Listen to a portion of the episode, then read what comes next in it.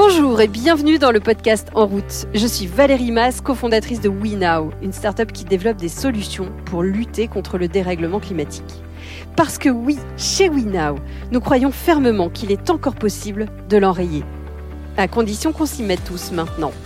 Alors chaque semaine, je vous emmène donc rencontrer des scientifiques qui explorent de nouvelles voies, des entrepreneurs, des dirigeants, des personnalités qui ont choisi de se retrousser les manches et qui agissent à leur niveau.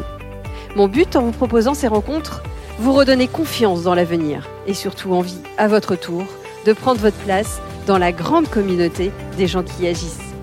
Aujourd'hui, je reçois Françoise Vernet, une figure du mouvement de la transition. Françoise a eu plusieurs vies. Elle a travaillé chez Nature et Découverte, elle a créé la fondation Pierre Rabhi, dirigé le magazine Kaizen, créé et animé une AMAP, lancé une collection de livres Je passe à l'acte, elle préside aujourd'hui Terre et Humanisme, une association qui œuvre à la transmission des pratiques agroécologiques et s'est même formée à la naturopathie. À chaque fois, sa volonté c'est de réconcilier l'humain et l'écologie, de faire autrement, de faire mieux et d'aider les autres à y parvenir. Ce qui l'intéresse, la relation aux autres, au temps et la bienveillance.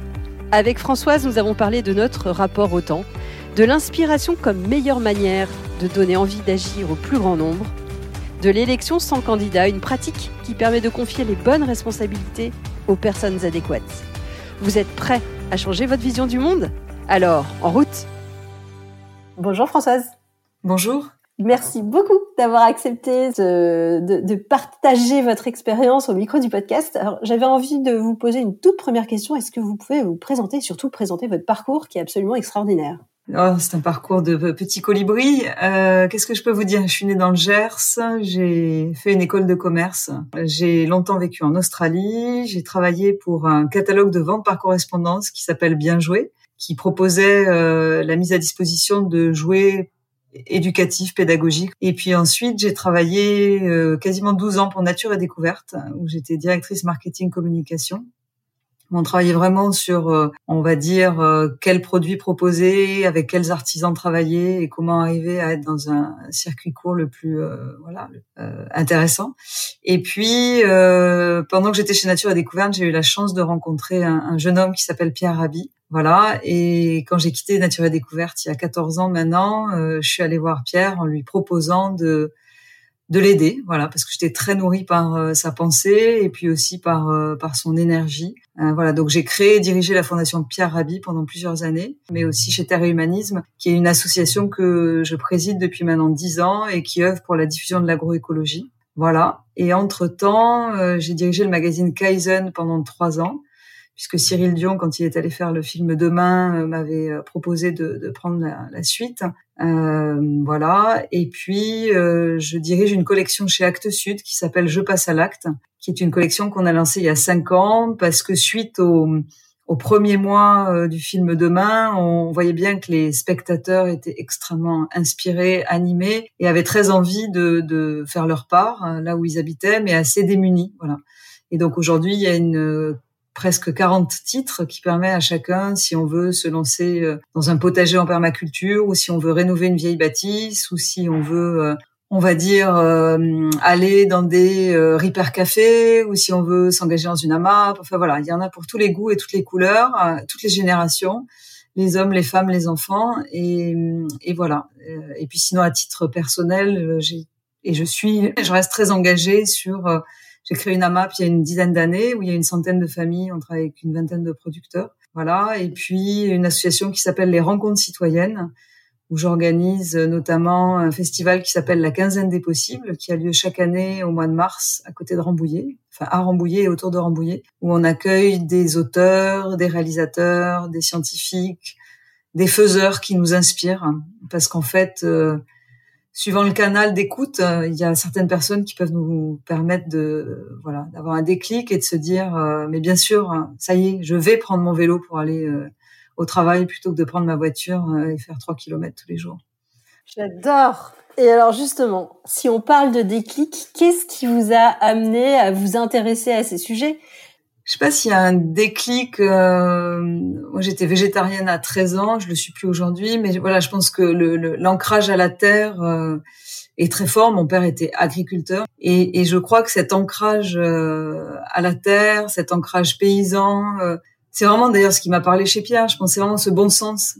Pierre, il, il disait rien d'extraordinaire, il disait juste des choses tellement simples qu'on a oubliées parce qu'en fait, on est on est happé par par ce qu'on nous propose de consommer tous les jours, de consommer au niveau médiatique, de consommer au niveau matériel, et finalement on passe notre temps à, à voilà à, à, être occupé par des choses qui sont pas essentielles. Et c'est vrai que chez Nature et Découverte, la chance que j'ai pu avoir, c'est de rencontrer des personnes extrêmement engagées à travers des produits, à travers euh, une compréhension du lien à la nature. Et, et voilà, et petit à petit, euh, j'ai été, euh, on va dire, ensemencée dans le bon terme, euh, bon sens du terme. D'ailleurs, j'ai fait euh, des études de naturopathie il y a quelques années. Voilà, pour essayer de comprendre finalement ce lien au vivant, ce lien à la terre. voilà, donc il n'y a pas eu vraiment de déclic, il y a juste eu des rencontres, parce que je pense que la vie c'est ça, c'est des rencontres humaines qui font que on s'intéresse à un sujet et puis et puis on tire le fil, hein, voilà. Et alors comment on parle d'écologie ou comment on donne envie aux autres de s'engager sans être relou? C'est la bonne question. En fait, au début, on est hyper relou. C'est parce qu'en fait, plus on comprend, plus on découvre, puis on se dit, mais c'est tellement énorme que, que non, il n'y a pas de demi-mesure. C'est comme Alizé euh, euh, sur Roland Garros. Elle préfère passer 40 heures en, garde à vue plutôt que de rester chez elle et de, ne rien faire. Donc au début, on a ce côté assez euh, intégriste, cash, voire même antisocial, parce que finalement, on se coupe des gens. Et puis petit à petit, c'est de comprendre que que c'est pas ça qui va faire changer les gens. Voilà. Moi, ce que je pense vraiment, ce qui est inspirant, c'est de voir une personne qui est en recherche de cohérence et qui prend du plaisir et euh, qui euh, arrive à expliquer, démontrer avec des mots simples, parce que finalement, la, la vraie question, c'est une question d'éducation. Parce qu'en fait, on nous apprend pas, on nous apprend pas à nous nourrir, on nous apprend pas euh, à être autonome et à cultiver un minimum, euh, on va dire, euh, d'alimentation on nous apprend pas la santé. Enfin voilà, il y a des choses quand même euh, de base, euh, par exemple à l'école primaire qui seraient hyper précieuses. On nous apprend pas à exprimer nos émotions, on nous apprend pas à travailler avec les autres. Quand je dis travailler, c'est travailler dans le respect. Euh, chez Terre Humanisme, on est à la fois dans le respect de la terre, mais dans le respect de l'humain. C'est que il n'y a, a, pas de projets qui peuvent exister s'il n'y a pas d'humain. Et pour qu'il y ait de l'humain, il faut qu'il y ait de l'écoute, de l'empathie, euh, voilà, mais aussi euh, un destin partagé ensemble. Le monde parfait n'existe pas, donc on va pas tout de suite se transformer dans la, sur tous les sujets, comme les sujets sont quand même en silo. Euh, voilà, mais mais je pense que on, on, commence quelque chose, on prend du plaisir, on y voit du sens, Parfois, on y voit même de l'économie. Hein. Et puis voilà. Et puis petit à petit, on va se dire, bah, je peux peut-être essayer une autre expérience. Moi, je pense que c'est le, le, bonheur, le plaisir et la joie de la personne qui euh, peut nous inspirer, qui donne envie en fait. Voilà. Et c'est pas la menace, c'est pas euh, la punition. Euh, c'est pas le catastrophisme. Malheureusement, ça, ça fonctionne pas. En fait. Vous parliez de simplicité, de retour en fait à des choses hyper hyper simples euh, et, de bon sens. Comment on se débarrasse justement de ce que fait la modernité aujourd'hui, notamment l'accélération du temps Comment on se débarrasse de toutes ces nouvelles et de ce fameux FOMO là de, peur de manquer de l'information qui génère finalement beaucoup moins de simplicité, beaucoup moins de relations humaines alors le rapport au temps, c'est une vraie question. Finalement, c'est ça qui nous qui nous désingue. On est dans un rapport au temps qui est extrêmement biaisé, puisque quand on voit le temps de la nature, euh, on en est très éloigné. Il est sûr que le temps que nous prennent euh, les informations, les médias, les écrans, etc., c'est un truc de dingue.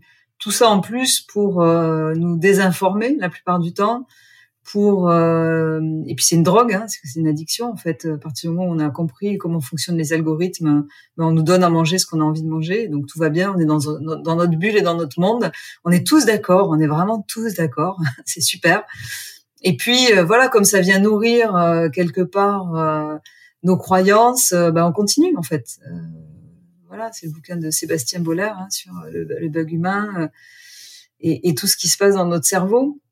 Alors, euh, un des trucs simples, c'est de, de, de, couper la télé ou pas rester dans une dans, une soumission. Euh, voilà, les réseaux sociaux, c'est la même chose. Voilà, tous ces outils qui finalement nous, nous déconnectent euh, de nous-mêmes, nous déconnecte de, du monde dans lequel on vit, et, et, de revenir à des choses essentielles et hum, prendre du temps pour cuisiner, pour choisir les produits, pour les assembler. D'abord, c'est aussi un don qu'on se fait et qu'on fait aux gens qu'on aime.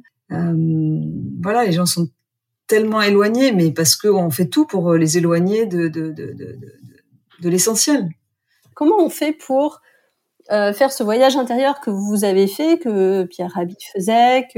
Est-ce que ça veut dire euh, s'éloigner? Bah, Je pense qu'il y a plusieurs pistes. Il y a peut-être la capacité déjà à, à, à, se prendre des temps qui sont dédiés euh, à soi, qui sont dédiés, euh, ça peut être des balades euh, dans la nature, ça peut être euh, des temps de méditation, ça peut être des temps de rien, des temps d'ennui. Je me souviens, je disais à mes enfants quand ils étaient petits, c'est hyper bien que tu t'ennuies, tu sais, tu vas voir, ça va, ça va t'aider dans la vie parce que, parce que voilà, parce que la vie c'est pas juste une une juxtaposition d'excitation et, de moments forts, c'est aussi des moments où on s'ennuie, c'est aussi des moments où on est avec l'autre et on a, on se dit rien, mais finalement dans les silences, on se dit, on se dit plein de choses. Euh, alors moi, ce que j'observe, c'est que très souvent, euh, c'est quand il nous arrive une tuile qu'on est obligé finalement d'appuyer sur le, le, bouton pause euh, et qu'on est obligé d'avoir cette phase d'introspection. Et en fait, ce qui est difficile, c'est de comment arriver à se connecter à ça sans avoir besoin d'en passer par ces, étapes-là. Donc ça, c'est la vraie question. Je me dis toujours, l'urgence de l'autre lui appartient et ne m'appartient pas. Et le jour où il y a vraiment urgence, on, vous trouve toujours moi, je re-questionne souvent, euh, quand je travaille pour les entreprises avec lesquelles je travaille, sur euh, sur l'urgence. Voilà, est-ce que finalement, si on le fait trois mois après, dans un confort euh, à la fois humain, à la fois relationnel, à la fois aussi d'arriver à avoir tous les éléments, parce que des fois, on part bien en tête et on n'a pas finalement fait un inventaire. Ensuite, c'est aussi d'être capable d'expérimenter cette simplicité ou cette frugalité ou cette sobriété. Hein, Pierre parlait beaucoup de sobriété heureuse ou il a un livre qui s'appelle aussi La puissance de la modération.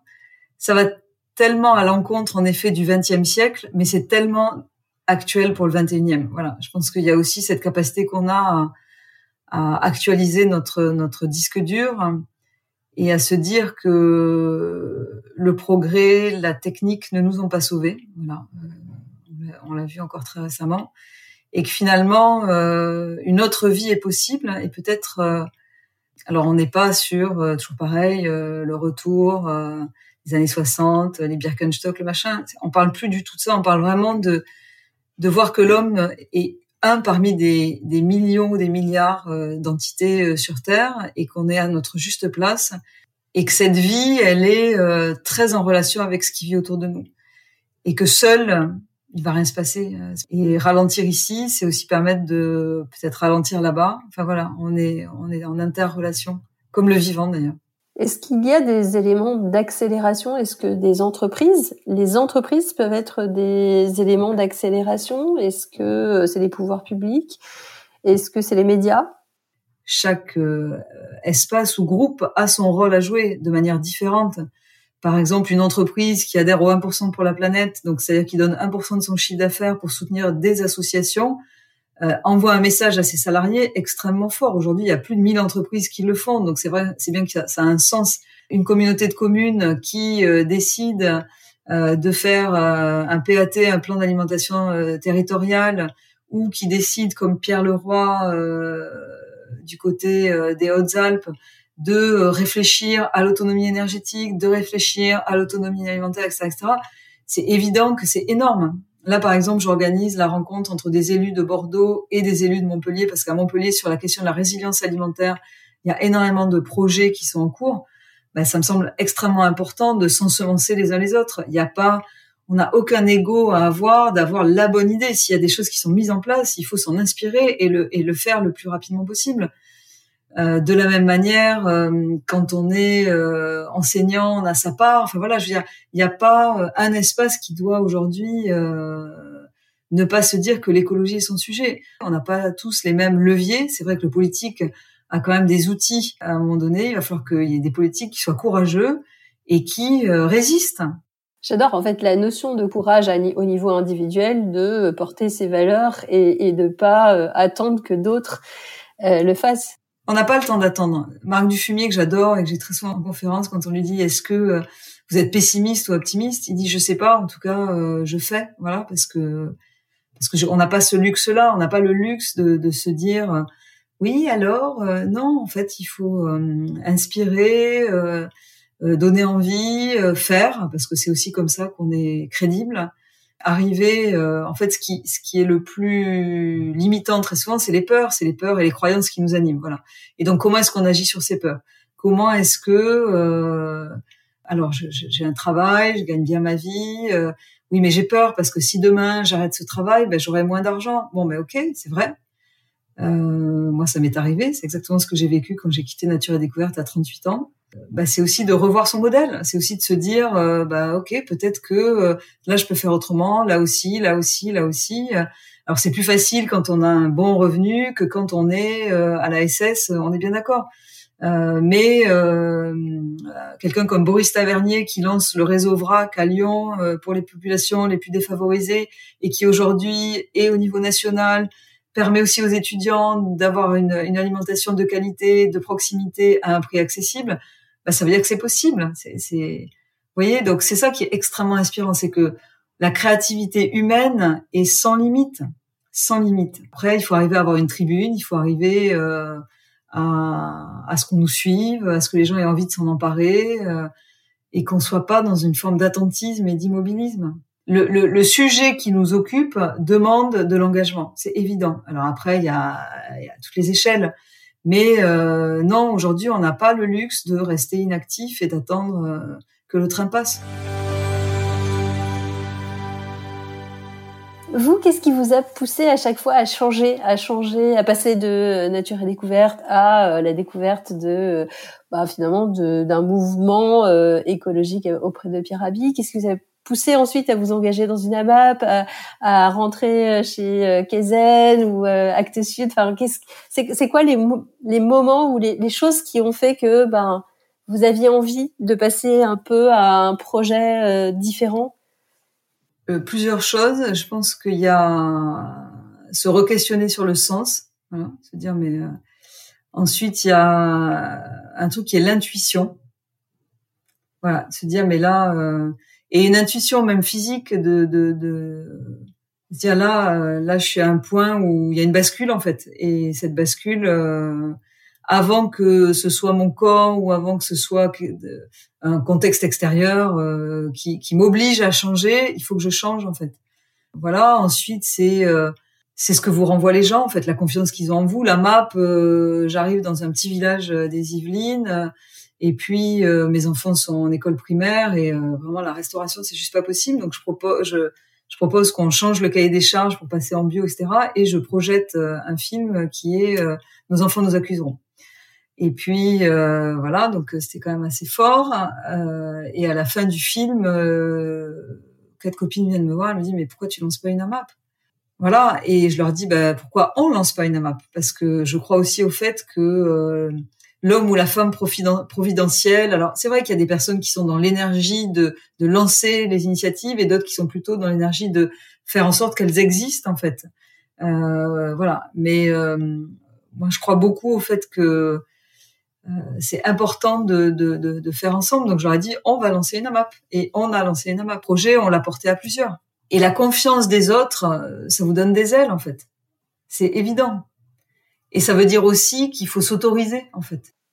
Ouais, j'adore la notion de s'autoriser, s'autoriser à, à, faire quelque chose peut-être pour lequel on pensait ne pas être capable ou pour lequel on pense ne pas être la bonne personne euh, parce qu'on n'a pas les bons diplômes, parce qu'on n'a pas euh, la bonne euh, carte de visite, etc. Mais peut-être qu'on a quelque chose à apporter, effectivement. Il y a un process que j'aime beaucoup dans les modes de gouvernance coopérative, c'est l'élection sans candidat où finalement on, on va élire euh, quelqu'un pour euh, une mission, un poste, un rôle, euh, ce qu'on appelle comme on veut, parce que le collectif estime que c'est la bonne personne. Par exemple, chez Humanisme, on a un collectif qui est le groupe Rendre Heureux, puisqu'on n'a pas de direction des ressources humaines, et donc on a un collectif où il y a six personnes, où tous les mois on gère les questions de ressources humaines, que ce soit les licenciements, les entretiens professionnels, tout, tout, ce qui peut concerner la formation, etc..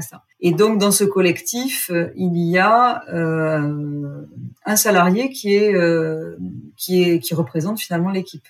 Et donc il vient d'être renouvelé et donc ils ont vécu une élection sans candidat, c'est-à-dire que ils ont redéfini ce qu'était finalement la mission de ce salarié dans cet espace-là et ils ont collectivement euh, et individuellement réfléchi à qui pouvait les représenter. Et donc chacun a indiqué la personne euh, qui leur semblait la plus adaptée. Donc euh, voilà, il y a peut-être huit personnes qui ont dit Françoise et trois personnes qui ont dit Valérie, voilà. Et puis à un moment donné, on va dépouiller et puis on va demander à Françoise. donc voilà, on estime que, sachant que je peux aussi voter pour moi, hein, c'est tout à fait possible et on estime que c'est toi qui es la personne la plus euh, habilitée, la plus équipée, la plus outillée pour nous représenter. Donc euh, dans ce contexte-là, euh, moi je me sens pas équipée, je me sens pas voilà, ou j'ai pas le temps, ou ça fait pas partie aujourd'hui. Et donc dire ben moi je suis pas d'accord, enfin voilà, je, je suis pas prête à m'engager sur ce mandat-là. Donc on, on refait une élection, les gens peuvent revoter pour Françoise. voilà, donc c'est un peu sans fin possiblement, mais en tous les cas, ce qu'on voit dans ce process, c'est que euh, ce que renvoie le groupe à la personne qui va finalement représenter le collectif dans cette institution ou dans, dans cet espace, c'est extrêmement important parce qu'en fait, euh, on a la confiance du groupe, on a, on se sent euh, porté. Finalement, ça veut dire qu'on est reconnu aussi pour euh, certaines de nos qualités, de nos compétences, de nos relations d'être, euh, de nos savoirs, savoir-faire, enfin tout ça. Et, euh, et, et, on se sent d'autant plus fort et légitime dans l'espace dans lequel on va être qu'on a été élu par nos pairs finalement. Plutôt que de s'imposer, c'est-à-dire de dire, ben, moi j'ai envie de nous représenter. Euh, voilà, et, quand on voit les dynamiques humaines, il y en a certains qui savent très très bien euh, s'imposer. Euh, voilà, et à un moment donné, il y a une forme de lassitude parce que parce que c'est toujours les mêmes euh, qui sont là et qui la ramènent, etc. Et donc ça permet aussi de faire émerger des personnes qui sont parfois plus discrètes. Je trouve ça génial en fait, vraiment, parce qu'il se passe quelque chose. Et puis même pour ceux qui sont pas élus finalement, voilà, parce qu'on entend ce pourquoi l'autre est légitime, et puis on se dit un jour ça arrivera pour moi, pour autre chose, et puis on peut aussi exprimer à l'autre ce qu'on apprécie en lui, ce qu'on a toujours du, on a quand même du mal à faire. Hein, c'est c'est pas évident d'aller voir l'autre et de lui dire, tu sais, euh, j'adore la manière dont tu es capable de gérer les choses, ça me met en confiance, ça me rassure, ça me donne de l'élan. Et puis, euh, euh, ce que tu as dit l'autre jour, ça m'a vraiment touché parce que moi aussi, je traverse ça. Enfin voilà, tout ce disque. Moi, j'ai pas appris ça à l'école. Hein. Euh, à l'école, c'est la compétition, c'est les meilleures notes. Voilà, on est totalement, on n'est pas du tout dans la coopération, dans l'écoute, dans l'expression de ses besoins. Euh, voilà. Et donc, euh, ces outils sont, sont, sont très précieux pour faire ensemble, en fait. Françoise, un énorme merci. On arrive vers la fin du podcast. Euh, J'ai coutume de poser quelques questions hyper rapides euh, pour clore le podcast. Euh, Peut-être la première question que j'avais envie de vous poser, c'est quoi votre prochain défi? Parce que finalement, vous en avez relevé pas mal. Moins travailler. si vous aviez un, un conseil euh, à partager que vous avez glané au, enfin, de toutes les expériences de vie que vous avez eues ou de toutes les personnes inspirantes que vous avez pu rencontrer, ce serait lequel? Écouter sa petite voix intérieure. Voilà, se faire confiance. Se faire confiance, c'est génial. Et peut-être dernière question euh, que je pose à tout le monde. Est-ce qu'il y a quelqu'un que vous aimeriez entendre au micro de ce podcast? Pierre Leroy. Euh, Pierre Leroy, il est, on a écrit un livre, enfin il a écrit un livre qui s'appelle Passage délicat, penser et penser le territoire. Il est élu euh, sur la communauté de communes du Briançonnais et il a mis en œuvre sur son territoire avec plein de gens, plein de choses extrêmement inspirantes. Et puis, si vous avez des, si vous interviewé des jeunes aussi, Maxime Olivier, il est super. Il a, il est dans un film qui s'appelle Rupture d'Arthur Gosset. Il a coécrit un livre euh, qui est le deuxième cahier militant qu'on a sorti euh, mi-avril qui s'appelle Basculon. Il est, il est chez Extinction Rebellion. Il a beaucoup travaillé sur la primaire populaire. Là, il est dans un collectif qui s'appelle Le Bruit qui court, qui sont en résidence d'artistes pendant trois mois à Arles. À Arles, on organise Agir pour le vivant euh, en août, là pour la troisième année. Il est très inspirant. Voilà. Trop bien. Un grand merci Françoise, c'était hyper inspirant. Merci.